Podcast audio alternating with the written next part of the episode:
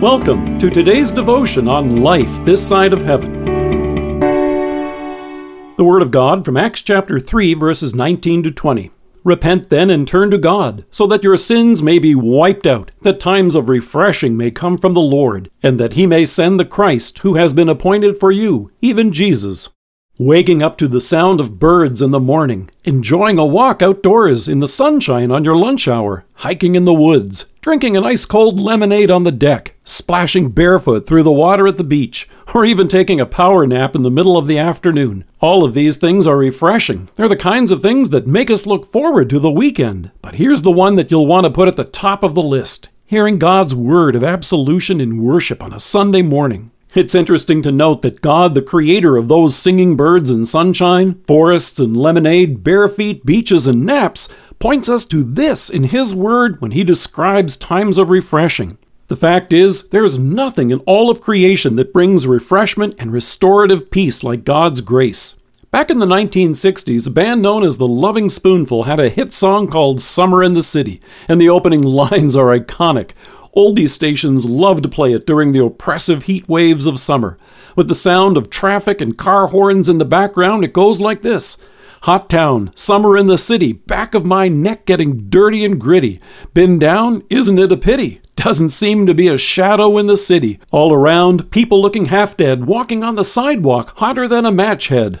For you and me, it's not the dirt and grit on the back of our neck that saps our strength, it's the guilt of sin that covers us. David put it that way in Psalm 32. When I kept silent, my bones wasted away through my groaning all day long. For day and night your hand was heavy upon me. My strength was sapped as if in the heat of summer. But here's the thing God doesn't want you to carry around the draining guilt of sin and shame. So David goes on to say, Then I acknowledged my sin to you. I did not cover up my iniquity. I said, I will confess my transgressions to the Lord, and you forgave the guilt of my sin.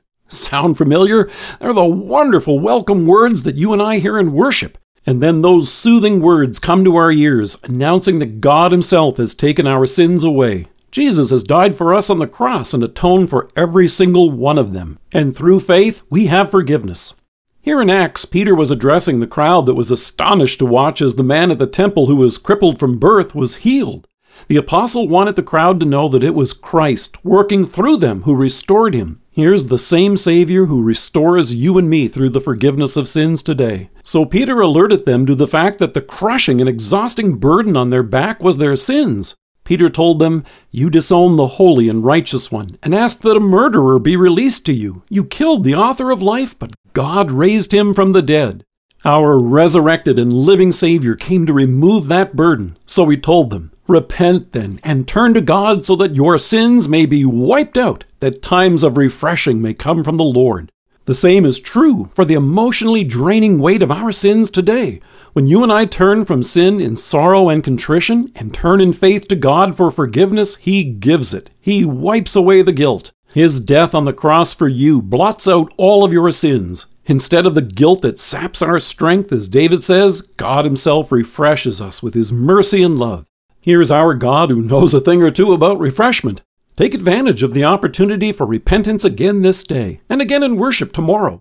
In faith, drink in the love and mercy that God has for you that enables you to bask in His eternal love every day now with joy and certainty. As David says, Blessed is he whose transgressions are forgiven, whose sins are covered. Blessed is the man whose sin the Lord does not count against him. Let us pray. Living Savior, thank you that I may confess my sins to you again this day and be refreshed with your absolution, your love and forgiveness. Amen. Thank you for joining us. If you are listening to us by podcast or on Alexa, we invite you to browse the resources that are available on our site at lifethissideofheaven.org. God bless you and have a great day.